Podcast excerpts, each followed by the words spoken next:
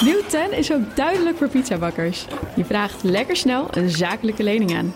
Net zo snel als dat ik mijn pizza's bezorg. Duidelijk voor ondernemers.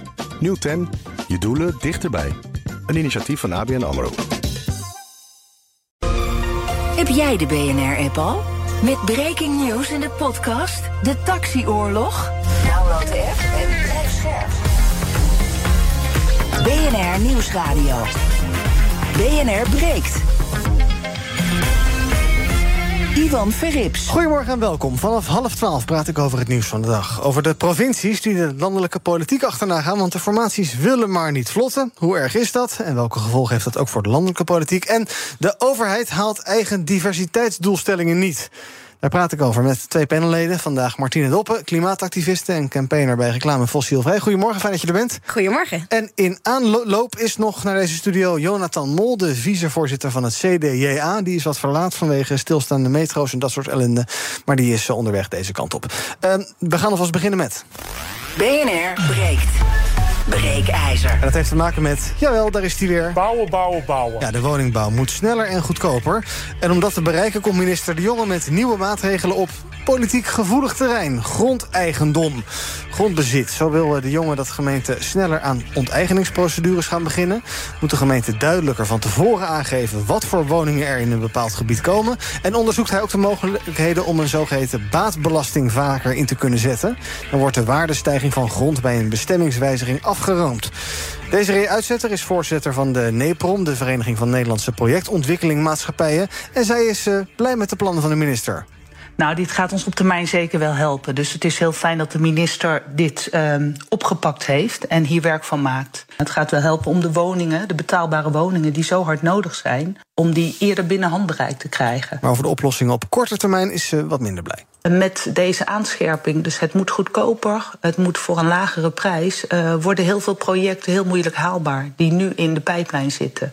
Dus dat, dat maakt het nog wat ingewikkelder op de korte termijn. Ja, daarom ben ik heel benieuwd. Wat vind jij van deze plannen van minister Hugo de Jonge? Die, moet je hem nageven, zeer productief is en bijna elke week wel nieuwe plannen lanceert. Nu dus deze.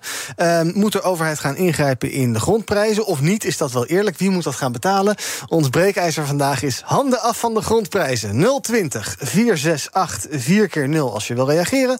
Handen af van de grondprijzen dus. Als je niet wil bellen, maar wel wil stemmen... dan kan het via de stories van BNR Nieuwsradio op Instagram.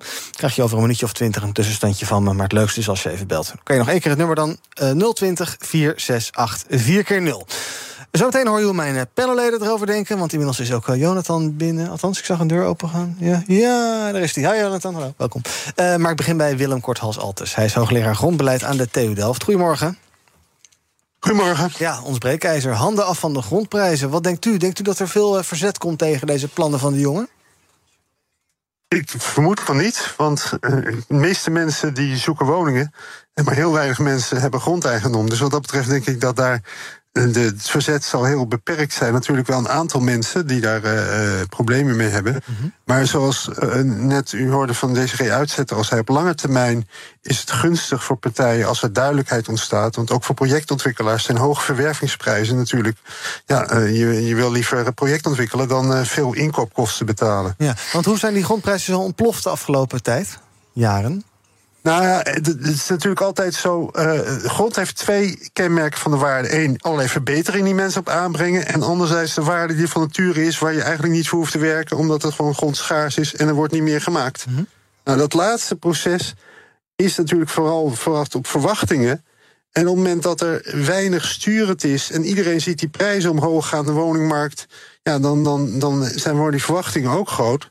En dan degene die de, de meest ambitieuze verwachtingen heeft, ja, die, die kan kopen. Ja. En de mensen die wat reëler zijn, die vissen achter het net. En dan krijg je zo'n zo'n uh, zo'n race waarbij alleen degene kopen die uh, onzorgvuldig handelen. Dat ja. is een beetje het risico wat er is. En, en, ja, en door wat meer sturend op te treden, wat nu in die, die, in die brief staat kan je die verwachtingen wat temperen. Okay. Dat is wel handig. Laten we zo over de details praten. En uh, ook uh, ja, of dit inderdaad het grote pijnpunt is als het gaat om de woningbouw. Dat die, uh, die, die grondprijzen en dat grondbezit. Ga eerst nog wat je mijn panel doen. Jonathan, jouw iPhone staat nog op. Ik hoor mezelf terugpraten. Dat is best wel interessant. Hoor radio op de achtergrond. Dat, dat ben ik zelf, maar dat is wel leuk. Welkom, goed dat je er bent. Dankjewel. Eerst ja, ik heb even... natuurlijk netjes de introductie uh, geluisterd. Ja, nee, heel goed. Ik ben blij dat je luistert. Maar alle haast hem niet uitgezet. Nou, doe ehm, rustig aan. Uh, breekijzer vandaag. Handen af van de grondprijs. Uh, wij zijn er tegen. Hm? Um, je ziet als je kijkt naar uh, de woningbouwopgave die er ligt... dat de grondprijzen een van de grootste obstakels zijn... om één, daadwerkelijk te gaan bouwen... en twee, om dan ook te zorgen dat er betaalbare woningen mm -hmm. komen. Uh, en dat de minister dit gaat onderzoeken en wil kijken wat daar mogelijk is... dat vinden wij een supergoed initiatief. Want um, als we nu alweer gelijk gaan beginnen van... het is marktingrijpen en... Uh, het wel is? Uh, is misschien niet ja, maar. ja, nee, nee, dat klopt. Maar laten zo zeggen, ik deelde gisteren ook nog een tweetje over iets anders wat de jongen aan het oppakken was. En toen had ik gelijk alle verhuurders en beleggers weer in met Twitter zitten. Eén, oh ja. uh, we hebben nu een minister voor volkshuisvesting, ja. niet voor de woningmarkt. Uh, en twee, um, ik denk dat als je naar onze generatie kijkt, en dan kijk ik even uh, de, de hele studio rond, dan is het ongelooflijk moeilijk om of vanuit sociale huur naar de vrije sector te gaan, of vanuit de vrije sector naar een koophuis. Dat de minister onderzoekt op alle punten waar verbeteringen kunnen -hmm. plaatsvinden. Of waar in ieder geval die, die, prijs wat behapbaarder kan worden. Uh, dat vinden wij een goed initiatief. En dat dan die bezitters van die grond daar een beetje voor moeten leiden, dat is er maar zo. Nou, volgens mij moeten ze over het algemeen niet leiden. Volgens mij staat er in het uh, voorstel dat hij kijkt van... op het moment dat grond wordt aangewezen voor woningbouw... dan zie je vaak dat, dat er uh, een hogere prijs wordt gevraagd... en of daar een gedeelte van afgeroomd kan worden of helemaal. Dat is volgens mij wat de minister wil onderzoeken. Ja. Um, de jongen komt ongeveer, nou, ik zou bijna zeggen... misschien is het overdreven, maar elke week om het plannen. Omdat ja, hij moet die woningmarkt volkshuisvesting vlot trekken. We weten ook de plannen als het gaat om nieuwbouw. Dat loopt allemaal niet zo heel erg goed. Is, is dat nou heel ambitieus van de jongen... of is hij een soort kat in nou die dan ook rare sprongen gaat maken. Elke week een ander plannetje. Nou, kijk, ik denk dat de minister buitengewoon ambitieus is. En dat we er ook heel eerlijk over moeten zijn. Dat wat we misschien in deze vier jaar gaan zien... dat er misschien ook wel iets een keer tussen heeft gezeten... waarvan we zeggen, nou, was misschien niet super handig geweest. Maar we hebben in tien jaar, vijf jaar een, een markt laten zijn... met alle excessen die er zijn. En dat er nu een minister is die op al die onderdelen... want het is heel uh-huh. vaak ook aan elkaar gekoppeld. Ja. Uh, je, je, zou het eigenlijk helemaal integraal moeten zien... maar dat lukt ook niet altijd. Je wilt soms ook met stapjes moeten doen... of losstaande onderzoeken. Ja, vinden wij dat heel goed dat er in ieder geval geacteerd wordt... en onderzocht wordt. Martina, wat vind jij, breekijzer? Handen af van de grondprijzen? Ik ben het in de kern um, niet eens met de stelling. Mm -hmm. Dus ik, ik, denk dat uh, onteigening. Nou, het ligt er aan de manier waarop. Ik denk sowieso op het moment dat mensen zeiden: Oké, okay, dit stuk grond is van mij, dat er daarna heel veel sociale problemen ontstonden. Mm -hmm. Überhaupt, eigenlijk, überhaupt ja. eigenlijk. Dus dat we sowieso moeten kijken naar een transformatie eigenlijk uit dat systeem van: Oké, okay, deze persoon of deze familie uh, heeft de eigen, het eigenaarschap over dit stuk grond en dus ook het zeggenschap. Ja, of een bedrijf inderdaad. Dus ik denk sowieso dat we een transformatie daaruit moeten maken. Maar ik denk wel dat die heel democratisch moet zijn. Dus als, de, als, de, als het allemaal van het hogere hand besloten wordt... oké, okay, dit stuk grond gaan we nu dit bouwen... Mm -hmm. en uh, deze personen worden er over zoveel tijd afgegooid, zeg ja. maar... om het maar heel plat te zeggen... dan denk ik dat we verkeerd bezig zijn. Ja. Ik denk je, dat je de gemeenschap daarin moet betrekken. De mensen die daar wonen, uh, inclusief de eigenaar op dit moment. En dat het dan pas een een proces is waar je uiteindelijk meer sociale rechtvaardigheid hebt. In ja. plaats van dat het allemaal wordt besloten. Want dan krijgen mensen het idee van hé, hey, dat is oneerlijk. Ja. En ben je een betrouwbare overheid als je gaat zeggen, nou, uh, u als grondbezitter, u krijgt binnenkort wat minder voor uw grond dan dat nu is?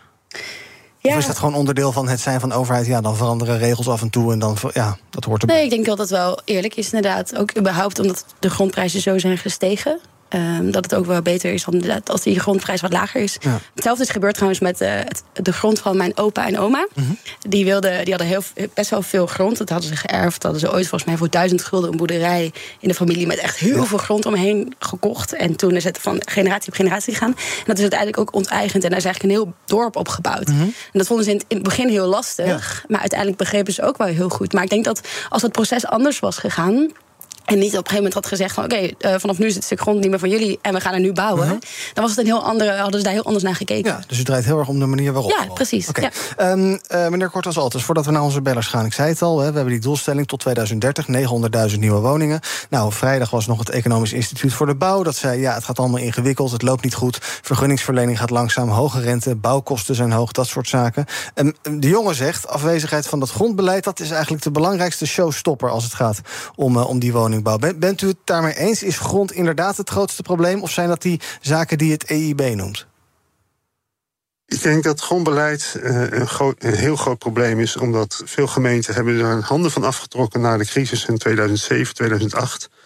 En daarna was het toch uh, we proberen daar zo min mogelijk aan te doen. Ja, en dan, dan bouw je heel weinig woningen. Ja, dus als je dit weet op te lossen, dan gaat dat een stuk beter ook daarna gelijk? Ja, of je die 300.000 haalt, weet ik niet. Maar je gaat wel beter, uh, je gaat wel meer bouwen dan zonder grondbeleid. Ja. Van wie is grond in ons land eigenlijk? Martine wierp de vraag net een beetje op. Uh, veel grond is natuurlijk linksom of rechtsom van de overheid. Maar er zijn ook uh, bedrijven. Ik geloof ASR Real Estate is een grote bezitter van grond in ons land. Je hebt natuurlijk ook particulieren. Van wie is de grond in ons land eigenlijk? Nou, er zijn heel veel particuliere eigendom. En, en dat, is, dat, is, dat is de grootste. Uh, ja, eigenaren zijn gewoon uh, particulieren. Net zoals zeg maar de opa en oma. Ja. ja. Net genoemd.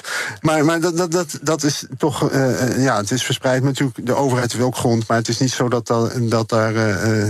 ja, het is gewoon verspreid. En zeker ook waar je kijkt van waar de grond ligt. Hè. Mm -hmm meeste grote grondbezitters hebben grond op plekken waar geen ontwikkeling plaatsvindt. Hè, de natuurgebieden en dat soort gebieden. En, en da, daar gaat het nu niet over. Nee. We gaan naar onze bellers. 020 468 4 keer 0 Onze stelling breekijzer vandaag. Handen af van de grondprijs. Ik ben heel benieuwd hoe jij erover denkt. Nog een keer het nummer. 020 468 4 keer 0 Meneer Huigens, goedemorgen. Ja, goedemorgen.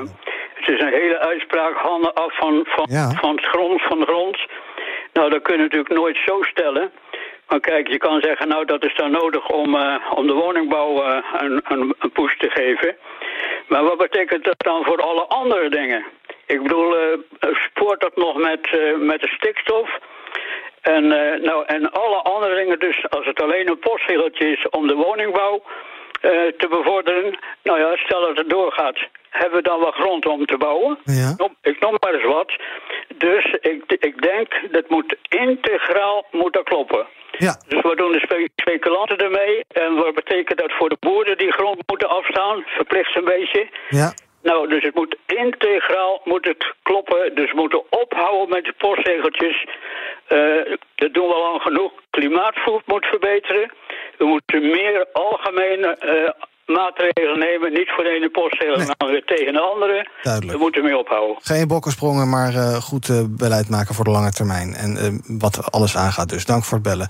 Rian, goedemorgen. Of Ryan, sorry, ik weet niet. Ryan, denk ik? Ja, goedemorgen. Ja. Hallo, goedemorgen. Als eerste ben ik het eens met de stelling. Ja. En ik wil wat context schetsen. Ik denk dat het belangrijk is welk doel, welk doel we bereiken. Met betaalbare woningen. Dus dat wordt bepaald door een keten van partijen die dat uh, kunnen bouwen en, mhm. en waarmaken, zeg maar. In die keten zitten allerlei commerciële partijen die enorme winsten maken. En wat ik denk is dat je ook gewoon, hè, dat, wat de voor, uh, Bella hiervoor zei, die integrale beeld moet je bekijken. En ik kan een heel goed voorbeeld geven. Uh, de gemeente Rijswijk heeft ongeveer drie jaar geleden grond zelf opgekocht en is zelf als projectontwikkelaar gaan spelen. Omdat men dan uh, woningen heeft gebouwd. Die is vervolgens voor een betaalbare prijs verkocht. En de voorwaarde was, als je ooit de woning verkoopt, moet je weer terugverkopen aan de gemeente. Mhm. met, een, uh, met een eerlijke prijs. Hè. En dat is ook helemaal vergeten. Dus uh, wat ik wil zeggen is. Uh, de grondprijs, daar moet je gewoon van afblijven. Je moet naar meerdere elementen in die keten krijgen en daar een balans in vinden. Dus als je alleen focust op één ding, ja, ja dan zijn de plank mis. Ja, maar het is wel een onder... En onder... van gemeente Rijswijk. Ja. Ja. Nou, het is misschien wel een onderdeeltje van. Hè, dat als die grondprijs wat lager wordt, dan kan die uh, huizenprijs ook wat lager worden. Dan kunnen misschien ook wat meer mensen een huis kopen ooit een keer. Zoals wij hier in de studio. Dat klopt. Alleen ik denk dat de, de, de variabele indicator die uh, het meest zwaar wegen voor die prijsverhogingen, dat dat niet de, gro ja, de grondprijs is natuurlijk ook. Ja. Maar ik denk dat dat ook de commerciële partijen zijn die uh, de projectontwikkelaars en de bouwbedrijven. Duidelijk. En ik denk dat je dat integraal moet aanpakken in een balans. En ja, dat is uh, het belangrijkste, ja, denk dank, ik. Dank voor het bellen. Twee bellers nog in dit blokje. Jan, goedemorgen. Goedemorgen, Ivan. Uh, ik denk dat ook een uh, probleem is waar we uh, mee moeten dealen, is dat heel veel gemeentes in de afgelopen jaren, omdat ze heel veel taken gedecentraliseerd van de overheid hebben gekregen zonder een bijbehorende budget, zelf zijn gaan proberen om grond te verkopen. Mhm. En daar dus hoop geld mee gaan ophalen. Daardoor zijn heel veel gemeentes die uh, grond hadden, hadden braak liggen, zeg maar, waar ze niks mee deden, die zijn van hun grond af. En dat ligt nu bij projectontwikkelaars. En dan moet je nou via de hoofdprijs weer terug gaan kopen. Ik ben het dus niet eens met de stelling. Die moet wel degelijk meer gereguleerd worden. Maar de overheid die moet ook de hand in eigen boezem steken. En daarbovenop denk ik dat het belangrijk is om, uh, als dat allemaal gaat lopen de komende jaren, er ook gewoon een maximum huurprijs, zowel particulier als ook uh, zakelijk vastgesteld gaat worden per vierkante meter. En bij overdracht van een, een, woning of een pand naar een nieuwe huurder, mhm. dat het ook getoetst wordt via een landelijk kader. Misschien dat natuurlijk of DNV daarbij kunnen helpen om daar een soort van richtlijn voor op te stellen. Dank ook voor deze laatste suggestie, Jan. En tot slot van het blokje even Patrick. Goedemorgen. Goedemorgen, Ivan. Zeg het maar. Ehm, ja, ik ben het uh, eens met de stelling tenzij. En dat tenzij heeft eigenlijk te maken met alles wat er net is voorbijgekomen. Dus heel kort, als die prijs uh, uh, verlaagd wordt, dan zou je in de rest van de keten eigenlijk ook wat marge moeten gaan inleveren links en rechts bij projectontwikkelaars, et cetera. Zodat dat inderdaad leidt tot goedkopere woningen. Dus eens tenzij. Eens tenzij. Ik noteer, ja, het is niet echt een optie in mijn AB, maar nou ja, ik, nou, ik zet hem er gewoon onder. Uh, eens, oneens, eens tenzij, eentje. Patrick, dank voor het bellen. BNR breekt. Ivan Verrips. Panel vandaag met Jonathan Mol, vicevoorzitter van het CDJA... Martine Doppen, klimaatactivist, campaigner bij reclame Fossielvrij... en ook bij me is Willem Korthals-Altes. Hij is hoogleraar grondbeleid aan de TU Delft. We praten over ons breekijzer, handen af van de grondprijzen. Als je erover wil meepraten, pak je je telefoon... bel je naar 020 468 4 keer 0 en doe dat nu... want dan praat je ergens in de komende zes minuten nog mee in de uitzending. 020 468 4 keer 0 Nou, een paar interessante dingen gehoord, meneer Korthals-Altes. Onder andere over dat onteigenen. Daar heeft eh, de jongen ook een en ander over gezegd. Dat onteigenen gebeurt nu in de praktijk eigenlijk niet zoveel. Eh, meestal komt het tot een uh, minderlijke schikking... als bijvoorbeeld de overheden grond willen kopen van, van particuliere bezitters. Uh, maar de jongen zegt nu, ja, als je praat met iemand waarvan je grond wil kopen... dan moet je tegelijkertijd eigenlijk ook al die onteigeningsprocedure inzetten. Hoe, hoe logisch is dat? Want dat voelt als onderhandelen met het uh, mes op je keel.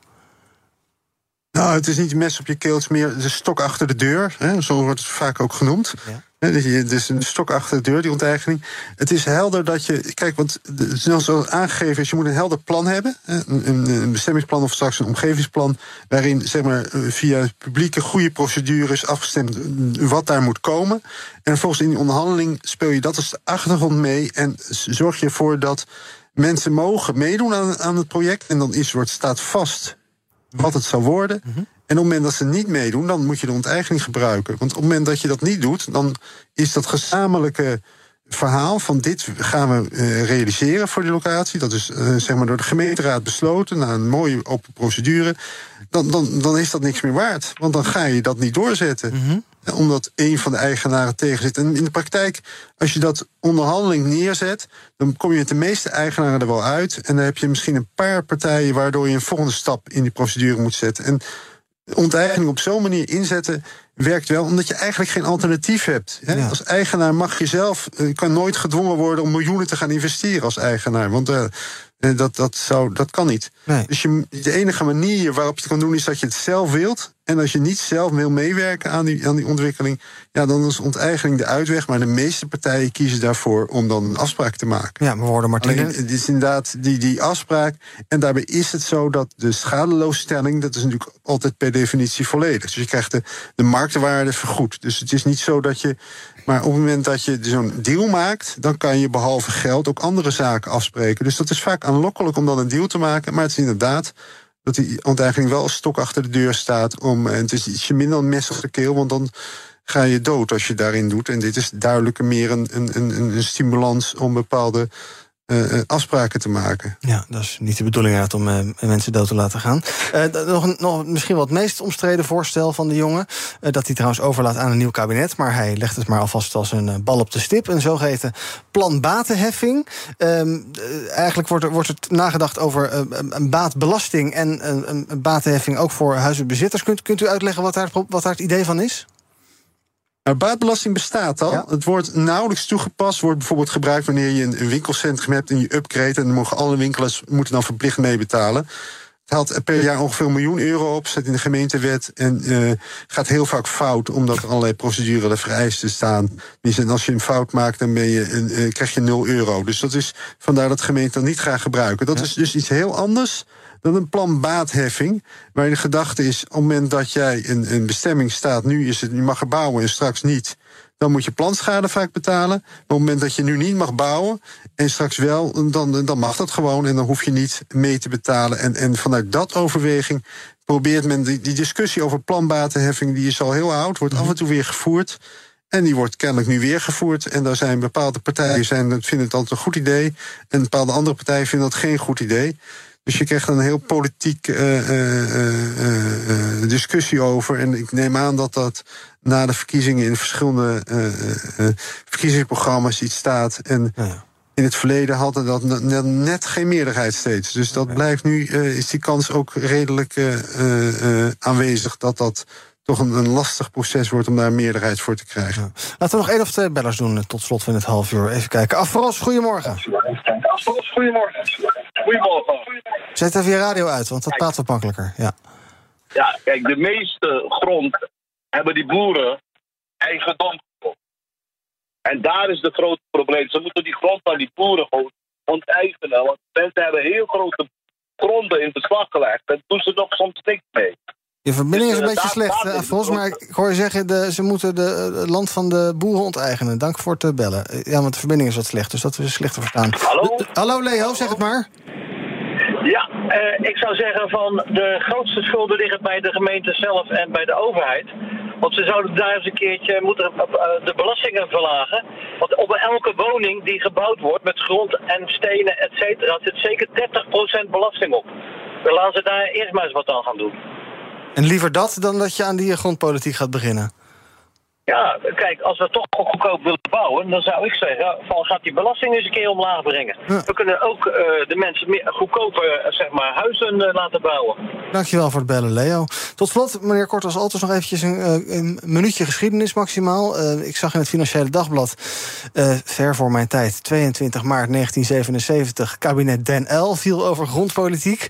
FD zegt nu, ja, het is eigenlijk een taboe sindsdien. De, de, de, de situatie toen was vergelijkbaar. Woon, woningnood ook, ook veel landen in, uh, veel land in handen van boeren. Uh, ja, uh, wat doen als je boeren moet uitkopen? Dat was toen een beetje de vraag. Hè? Wie moet dan het, het verschil gaan betalen? is dit potentieel politiek weer een bom? Of denkt u dat dat nu niet het geval hoeft te zijn? Nou, kijk, de, de onteigeningswet zoals die nu is... en zoals dat nu wordt voorgesteld... Ja, in de huidige wet dateert van 1851. En Thorbecke heeft nog onteigening voor uitbreidingslocaties verenigd. 1901 is er nog van alles ingekomen. Dus onteigening voor woningbouw, daar heeft een hele lange traditie in... waar uh, liberale en conservatieve partijen uh, dat ook een goed idee vonden. Dus dat is niet iets wat puur een, een, een zeg maar, den hobby is. Um, maar waar je bij uh, uh, cruciaal is de, de schadeloosstelling. Hè? Wat betaal je dan? Mm -hmm. En het cruciaal is op het moment dat je vanaf de schadeloosstelling gaat afwijken, hè? dus dat partijen schadeloos worden gesteld, zoals dat dan ga, krijg je de pop aan het dansen. En, en dat is denk ik een hele lastig verhaal. En die schadeloosstelling wordt bepaald door de marktwaarde. En die marktwaarde is wel beïnvloedbaar door die verwachtingen te temperen. En dat is wat deze brief voordoet. En ik vermoed dat uh, het, uh, op het moment dat je verder gaat, dan krijg je politieke lastige zaken. En vandaar ook dat al die verdergaande zaken als onderzoek. En dat gaan we naar de verkiezingen nog eens gaan kijken. Mm. En, en, zo in de brief staat, want daar weet de huidige minister ook wel nou, dat wordt een hele lastige zaak om dat rond te krijgen. Ja, het is een beetje het emanceren van dat ze toch eens na moeten gaan denken over dit onderwerp. Jonathan, zie jij nog veel politieke onrust op dit gebied aankomen? Uh, ja, dat denk ik wel. Je ziet dat, dat sowieso op het woningdossier er heel veel, heel veel discussie is. Ik heb wel het idee dat het een beetje aan het verschuiven is... dat steeds meer partijen wel zien dat de nood echt heel hoog is... en dat ook wat conventionelere maatregelen... of maatregelen die in het verleden wat meer politiek gedoe uh, veroorzaakten... dat dat nou, wat, wat kalmer is en dat er breed wordt gevoeld dat er een grote opgave ligt. Ons breekijzer vandaag. Handen af van de grondprijzen. Je kan nog de hele dag van je laten horen via onze Instagram-pagina. Daar is nu 68 procent. Ik weet eigenlijk niet of het nou eens of oneens is. Ik denk oneens, hè? Uh, ja, 68 procent is het eens. Oh, Oké. Okay. 68 procent is het eens op de stelling. Uh, handen af van de grondprijzen. Ik uh, dank Willem Korthals-Altes, hoogleraar grondbeleid aan de TU Delft. Zometeen ga ik verder praten met Martine en Jonathan over het nieuws van de dag. En dan hebben we het over de formatie in de provincies. Bijna 100 dagen onderweg, maar het loopt nog niet echt lekker. Welke gevolgen heeft dat? En ja, verontrustend nieuws dus over die uh, onderzeeër... die onderweg was naar het uh, wrak van de Titanic. Daar hebben we het ook nog even over. Uh, of dat iets is voor mijn... Ja, niet nu, maar of dat iets is om voor mijn panelleden om te doen. Zometeen in het tweede deel van BNR Breek. Tot zo. Nieuw 10 is ook duidelijk voor pizzabakkers. Je vraagt lekker snel een zakelijke lening aan. Net zo snel als dat ik mijn pizza's bezorg. Duidelijk voor ondernemers. Nieuw 10. Je doelen dichterbij. Een initiatief van ABN AMRO. Ook Liesbeth Staats vind je in de BNR-app. Ja, heel handig. Luister live naar Kees en mij tijdens de Daily Move. Dan blijf je ook gelijk op de hoogte van breaking news en het laatste zakelijke nieuws. En daar vind je ook alle BNR-podcasts, waaronder de Perestrooikast. Download nu de gratis BNR-app en blijf scherp.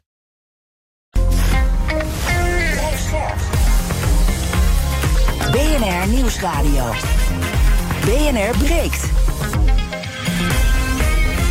Ivan Verrips. Welkom terug. In mijn panel vandaag Martine Doppen, klimaatactivist, campaigner bij reclame Fossielvrij... en Jonathan Mol, vicevoorzitter van het CDJA. We gaan praten over het nieuws van de dag. Te beginnen met uh, de Rijksoverheid, want die is uh, nou, ambitieus op sommige gebieden... als het gaat om diversiteit. Maar wat blijkt, het haalt de eigen diversiteitsdoelstellingen meestal niet. En zelfs als ze die wel halen, dan is personeel een stuk minder divers... dan de samenleving is. Blijkt uit cijfers die nu.nl heeft ingezien. In februari 2018 hebben de ministeries doelstellingen vastgesteld... om de werkvloer diverser te maken. Uh, daarmee moet het personeelsbestand dus meer de samenleving weerspiegelen. Maar ja, die doelstellingen worden dus eigenlijk op allerlei plekken niet gehaald. En dat paart op zich zorgen. En dan moet je denken aan doelstellingen als het gaat om man-vrouw verhoudingen. Maar bijvoorbeeld ook mensen met een migratieachtergrond.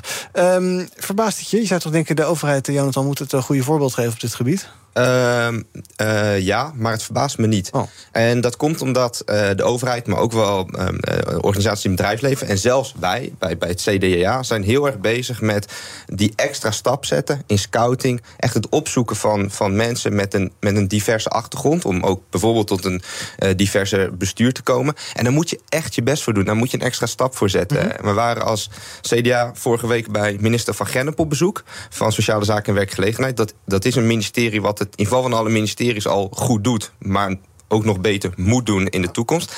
En zij zei ook, ook in het verleden bij waar ze werkte, dat als ze headhunters, die kwamen dan, dan vroeg ze om een nou, divers profiel. Komt zo'n headhunter toch weer gewoon terug met, met drie Jannen, uh, een blanke witte man. En ja, dat, dus zei ook, want ik heb er een aantal keer ook gewoon een paar teruggestuurd, want je moet zoiets forceren. En een diverse team, dat presteert dan ook beter. Ja, Ehm, en ehm, het, het schort er nu ook vooral bijvoorbeeld bij SC2 nog wel aan in de, in de hogere lagen. Maar als je nu in ieder geval in de, de beginnerslagen een diversere groep hebt, dan zul je zien dat dat in de komende jaren ook door gaat stromen. Maar het verbaast me niet zo, want ik zie het overal in de maatschappij. Je moet er echt keihard je best voor doen. Ja.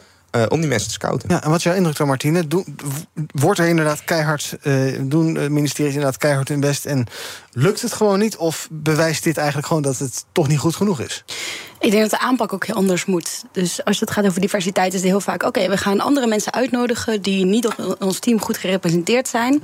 Dus uh, mensen met een niet-westerse migratieachtergrond, vaker vrouwen of non-binaire personen.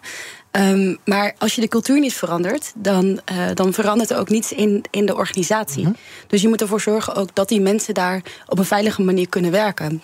Dus als je een persoon van kleur in een, uh, voor de een, een bijna witte organisatie laat werken.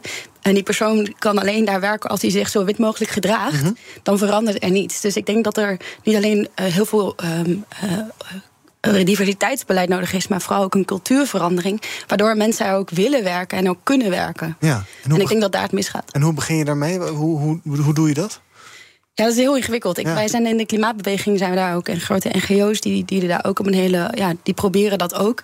Um, ja, ik denk uiteindelijk ook, er zijn mensen die moeten ook uh, op, in hogere functies begrijpen waarom diversiteit nodig is. En ook misschien zichzelf afvragen: ben ik nog de persoon om deze functie in te vullen? Mhm. Mm -hmm. En is het niet belangrijk dat we een aantal van deze plekken, vooral in hogere functies, uh, op, op gaan geven en ervoor gaan zorgen uh, dat er echt, echt iets aan die cultuurverandering gaan doen door trainingen. Um, uh, professionele organisaties die er heel veel van weten, die worden, vaak worden geleid door zwarte vrouwen, um, die, die, ja, heel goed begrijpen hoe zo'n transformatie gaat. Dus ja. vraag echt advies aan organisaties die hier heel veel kennis en ervaring in hebben. Uh, en zorg ervoor dat je echt werkt aan een cultuurverandering en niet alleen diversiteitsbeleid. Ja, want jij zegt, Jonathan, bij het CDA zijn we hier ook heel, heel erg mee bezig. We zetten, proberen die extra stap te zetten. Maar dat lukt, lukt dan toch maar beperkt.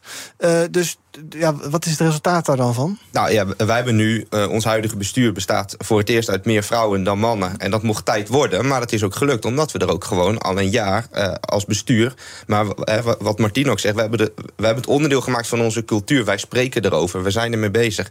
en dat doe ik bijvoorbeeld ook bij mijn werkgever. Dat hadden we vorige week met het hele kantoor, echt het hele kantoor, twee uur een sessie over diversiteit. En diversiteit op de werkvloer en inclusiviteit en waar dat in terugkomt. En je moet er ook ja, toch een beetje ongezien in opgevoed worden hoe belangrijk het is. Uh, en, en, awareness creëren. Ja, uh, wat nog wel opvallend was, is dat inderdaad. Uh, en dan, ja, dus misschien dat is een label wat je misschien niet moet doen, lage en hoge functies. Maar ik denk dat het allemaal. Eh, functies waar je instroomt. Daar gaat het dan misschien nog best aardig. Ook als het gaat om bijvoorbeeld mensen met een niet-westerse achtergrond. Maar die stromen dan weer niet door naar de topfuncties. Dus dat is dan. hoe verklaar je dat? Ja, ik denk de, de, manier van leiderschap ook. Want leiders worden vaak nog gezien als, uh, als mannelijk, uh, als witte personen. En als je, uh, als je niet werkt aan die cultuur en aan hoe je kijkt naar een leider, -hmm. dan zie je ook niet welke mensen potentieel hebben voor dat leiderschap. Um, dus ja, ik denk dat het weer gaat over heel veel trainingen daarover. En echt heel gesprekken daarover. Eerlijke gesprekken voeren met je team. Um, om met begeleiding van een organisatie die daar heel veel ervaring in heeft. Ja, maar dat het toegevoegd toegevoegde waarde heeft om je uh, organisatie divers te maken. Dat is inmiddels. je hebt ook wel eens. Ja, je, moet, je, moet, gewoon de beste, de beste man op de beste. Dat verhaal kennen we ook. Ja, maar uh, precies. Maar het gaat er ook over welke verhalen wil je vertellen als organisatie. Bijvoorbeeld als het gaat over de klimaat- en ecologische crisis. Uh, heel veel grote NGO's, groene NGO's, die uh, hebben het vaak alleen maar over CO2. Mm -hmm. Terwijl uh, klimaatverandering is een sociale transitie, is een sociaal probleem, het is een gezondheidsprobleem. Maar als je het alleen maar hebt over CO2 en over alle technische cijfers, dan ja. kom je heel vaak uit bij een, een, witte man die daar heel erg in geschoold is. -huh. Maar als je het gaat over, hebben over sociale rechtvaardigheid, over dat verhaal, dan kom je misschien uit bij een leider die veel meer dat, dat verhaal belichaamt. Ja. Dus het gaat over welke, welke verhalen gaan we vertellen ja. in deze samenleving. En bijvoorbeeld bij het klimaatverhaal, dat, dat raakt ook minderheden uh, harder Precies. dan, dan meerderheden. Dus, dus, die moet je ook allemaal bij je organisatie weten te betrekken. Lukt dat jullie goed? Goed genoeg? Het gaat steeds beter. In de grassroots groepen en de kleinere groepen die veel democratischer, veel platter georganiseerd zijn, gaat het heel goed. Um, bij de NGO, grote NGO's gaat het beter steeds, ja. maar het gaat nog veel, steeds veel te langzaam. Ja. Valt er nog winst te behalen dus. Nieuw 10 is ook duidelijk voor pizzabakkers. Je vraagt lekker snel een zakelijke lening aan. Net zo snel als dat ik mijn pizza's bezorg. Duidelijk voor ondernemers. Nieuw 10. Je doelen dichterbij. Een initiatief van ABN AMRO. Ook Thomas van Zeil vind je in de BNR-app. Je kunt live naar mij luisteren in Zaken doen. De BNR-app met breaking news, het laatste zakelijke nieuws... en je vindt er alle BNR-podcasts, bijvoorbeeld Het Nieuwe Geld. Download nu de gratis BNR-app en blijf scherp. BNR Nou, 18 minuten. Oké.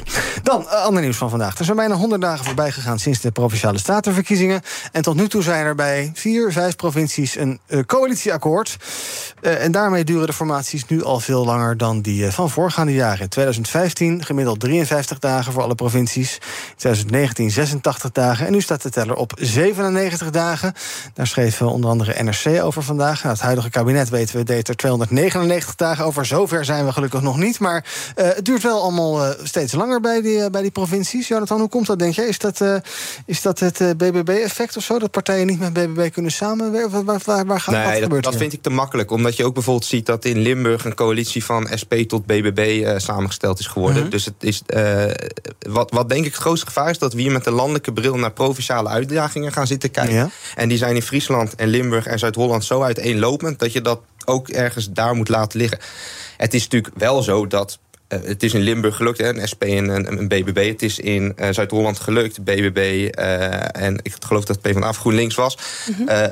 dus het kan wel. Mm -hmm. Maar die partijen liggen natuurlijk behoorlijk uit elkaar. Dus dat die wat langer nodig hebben om, om tot een akkoord te komen... Ja, dat, dat, dat, lijkt me, uh, dat lijkt me logisch. En ik denk dat die provincies ook goede voorbeelden zijn naar andere provincies. Dat als je de wil hebt om eruit te komen en goed te spreken... je nog uh, mooie brede coalities kan smeden op provincieniveau. Ja, uh, maar jij zegt we moeten niet, met, we moeten niet landelijke problemen... het is nu heel erg dat we denken, oké, stikstof, dat moeten die provincies... daar wachten we met z'n allen op. Ehm, maar goed, het feit is dat het langer duurt dan, dan in het verleden. Ja, dus nee, kijk, het, stikstof, is natuurlijk wel een opgave. Maar als we nu, nu uh, landen gaan kijken van... Ja, dat zal wel komen omdat een BBB en een PvdA niet samenkomen. Dus logisch dat het zo lang duurt. Nou, waarschijnlijk zijn de, de, uitdagingen gewoon ook groot die bij de provincies liggen. Stikstof is daar een uh, voorbeeld van. Maar je ziet wel dat het kan. Uh, bijvoorbeeld, je zei het al, Zuid-Holland. Daar is een opvallende coalitie met inderdaad BBB en ook GroenLinks.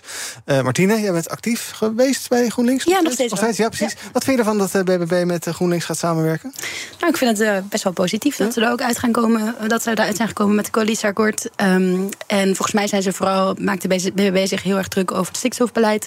En voor de rest hebben ze ook over heel veel dingen niet echt een mening. Dus ik denk dat dat ook best wel positief is. Dan mhm. kan GroenLinks daar ook heel sociaal beleid voeren in de provincie.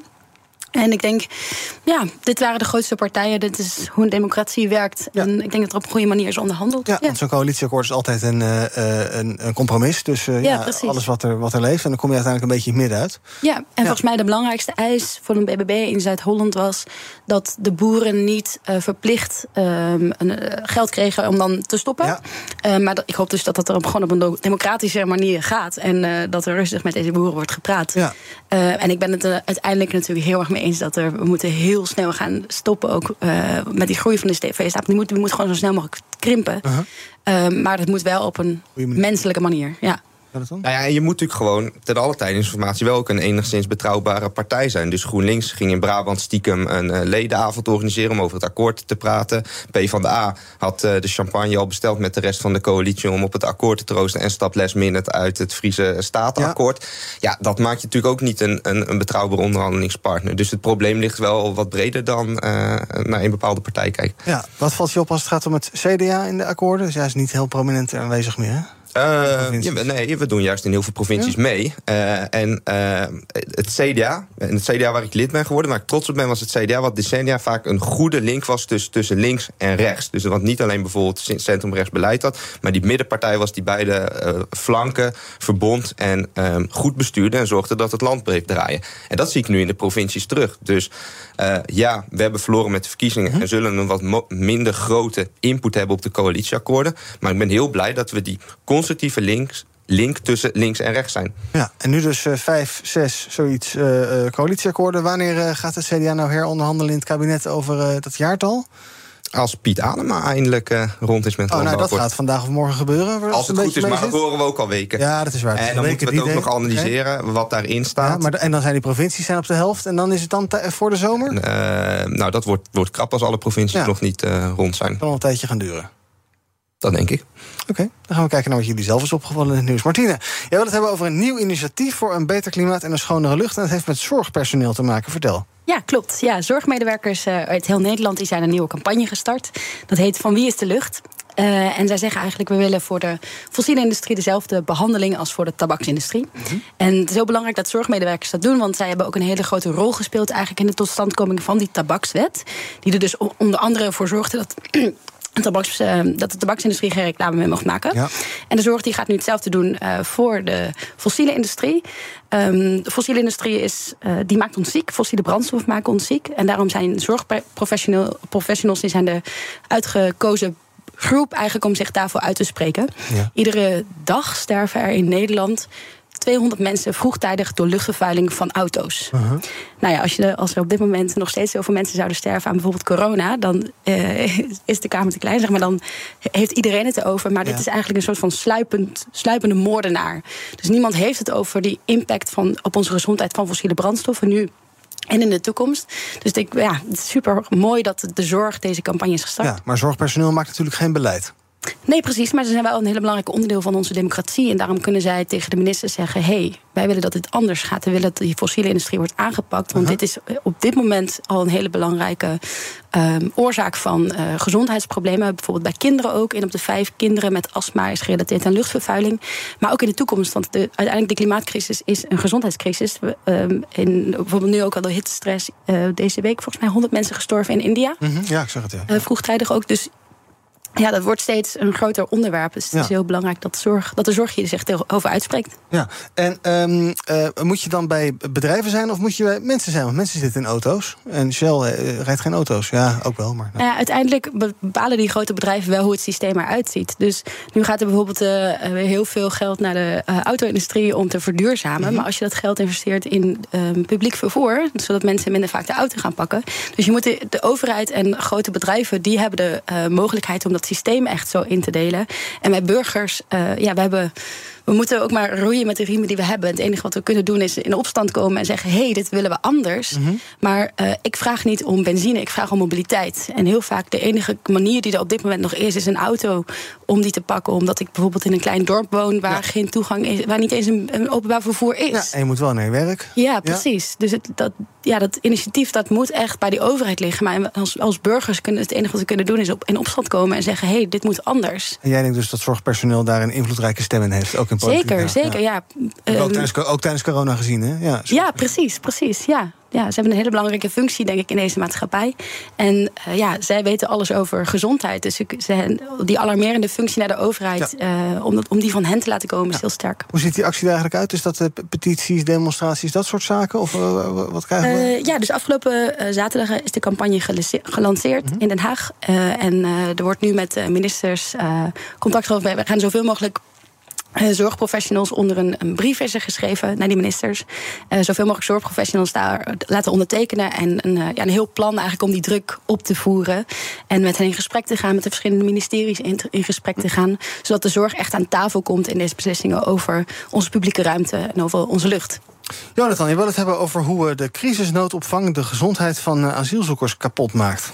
Ja, dat is echt een schokkend verhaal gisteren. Ja, uh, en dat had ik ook toen ik het, uh, toen ik het vanmorgen tegenkwam, toen ik het door te nemen. en ik heb hier wel vaker over dit, dit punt geagendeerd. En ehm, we zitten al tijden door de hoge instroom in een discussie van instroom en dan opvang. En dan, dan ligt, ligt dat lastig. Maar ik vind eigenlijk dat we wel een knip moeten maken. ja, er zijn groepen die vinden dat we naar de instroom moeten kijken. En ik denk ook dat de hoeveelheden, al hadden we vorig jaar natuurlijk heel veel Oekraïnse vluchtelingen, maar de hoeveelheden erg niet haalbaar. Maar als mensen hier nou zijn, laten we dan alsjeblieft als een rijk land, als een rijke economie, mensen fatsoenlijk en humaan opvangen. Want mhm. daar begint het nu aan te schuren. Je kan je afvragen of de opvang humaan is.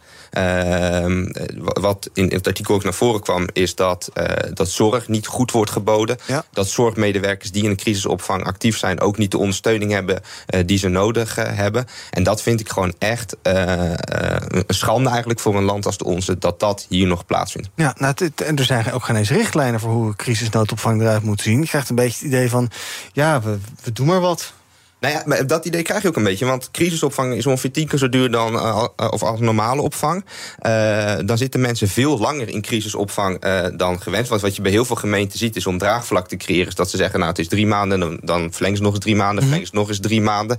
En, en ondertussen ja, laten we het een beetje op zijn beloop met wat er gebeurt en met de mensen die daar worden door opgevangen. Ja. ja, ik zou daar wel een appel voor willen doen dat dat toch beter moet. Zeker als we nu grote kans hebben dat er richting de zomer weer een, uh, een stroom uh, vluchtelingen deze kant op ja. Twee suggesties. Eén, dit is crisisnoodopvang is in handen of in beheer van gemeenten en veiligheidsregio's. Zou dat niet gewoon naar het COA moeten of naar een, een landelijke organisatie? Want nu is iedereen een beetje het wiel uitvinden. Ja, dat denk ik ook wel. Ik denk dat hier echt wel wat meer landelijke regie op mag. Dat hebben overigens heel veel gemeenten ook gezegd. Van, we hebben vorig jaar onze fair share gedaan, tenminste veel gemeenten. Ehm, en we hebben het allerbeste geprobeerd mogelijk te maken. Maar een van mijn beste vrienden is ook wethouder in de gemeente. Mhm. Ja, je hebt natuurlijk ook maar gewoon gelimiteerde kennis over eh, hoe dat werkt. Uh, dan ga je ook maar bellen met collega's hoe ze het daar doen en hier doen. Uh, en daar, daar moet gewoon meer landelijke regie op. Want je, want je ziet dat gemeenten dit ook niet, niet aankunnen. Het is heel wat dat ze die crisisopvang geregeld krijgen. Maar we kunnen niet alles van gemeenten vragen. Ja, en de tweede, ik zei twee dingen geloof ik, hè? Dat, dat ik wilde bespreken. Of zei ik één ding? Volgens mij één ding. Oh, nou ja, het tweede is in ieder geval, dacht ik nog, dat, dat, dat is afgesproken dat mensen op die locaties maximaal een week mogen blijven. Maar dat ze in praktijk er soms tien maanden zitten. Ja. Nou ja, daarom. Dus, dat, dat, uh, dus dan wordt het permanente opvang. Maar, maar nou wel, als je er een week zit en mensen komen vaak in een verschrikkelijke situatie al deze kant op, dan moet er ook gewoon goede zorg verleend kunnen worden. Kijk maar wat er trending is op de socials. Landbouwakkoord is trending. Komt er vandaag of misschien morgen dan eindelijk overeenstemming? Het is de zoveelste D-Day. Vandaag praat het kabinet opnieuw met landbouworganisatie LTO. En Mark Rutte is dit keer niet in te zetten, want die zit in Afrika om daar te praten over energie. Ook voor Eurocommissaris Frans Timmermans is het een spannende dag. De 27 EU-ministers die over milieu gaan, die stemmen over zijn natuurherstelwet. doen ze in Luxemburg. Het gaat om een iets wat afgezwakte versie van de wet. Nederland blijft tegen. Nou, gaat het erdoor komen? En een bizar verhaal, een walgelijk verhaal van de BBC... heeft ervoor gezorgd dat een paar sadisten achter slot en grendel zijn beland. De Britse omroep ontmaskerde een netwerk dat uh, op internet filmpjes plaatste van aapjes die werden mishandeld, soms ook gedood. En mensen die keken daarnaar. Indonesische politie heeft twee mannen opgepakt en veroordeeld tot een celstraf. Ja, die is dicht. Van drie jaar en acht maanden. Tot slot nog uh, ja, tragisch nieuws uit de diepzee. Een duikboot die een tocht maakte naar het wrak van de Titanic is verdwenen. Sinds zondagmiddag is er geen contact meer geweest met de duikboot. De Titan heet dat ding. Er zitten zo'n, nou ja, er zitten niet zo'n, er zitten vijf mensen aan boord. Namelijk een bestuurder, uh, de CEO van het bedrijf waarvan dat ding is. En een Pakistaanse ondernemer en zijn zoon. En een Britse avonturier, miljonair. nu een zoekactie gaande dus met schepen en vliegtuigen... vertelt deze woordvoerder van de Amerikaanse kustwacht. We are doing everything that we can do uh, to make sure that uh, we can uh, locate uh, and rescue uh, those on board. It is uh, a challenge to conduct a search in that remote area, but we are deploying all available assets to make sure that we can locate the craft and rescue uh, the, the people on board. Ja, Ocean Gate Expeditions heet het bedrijf.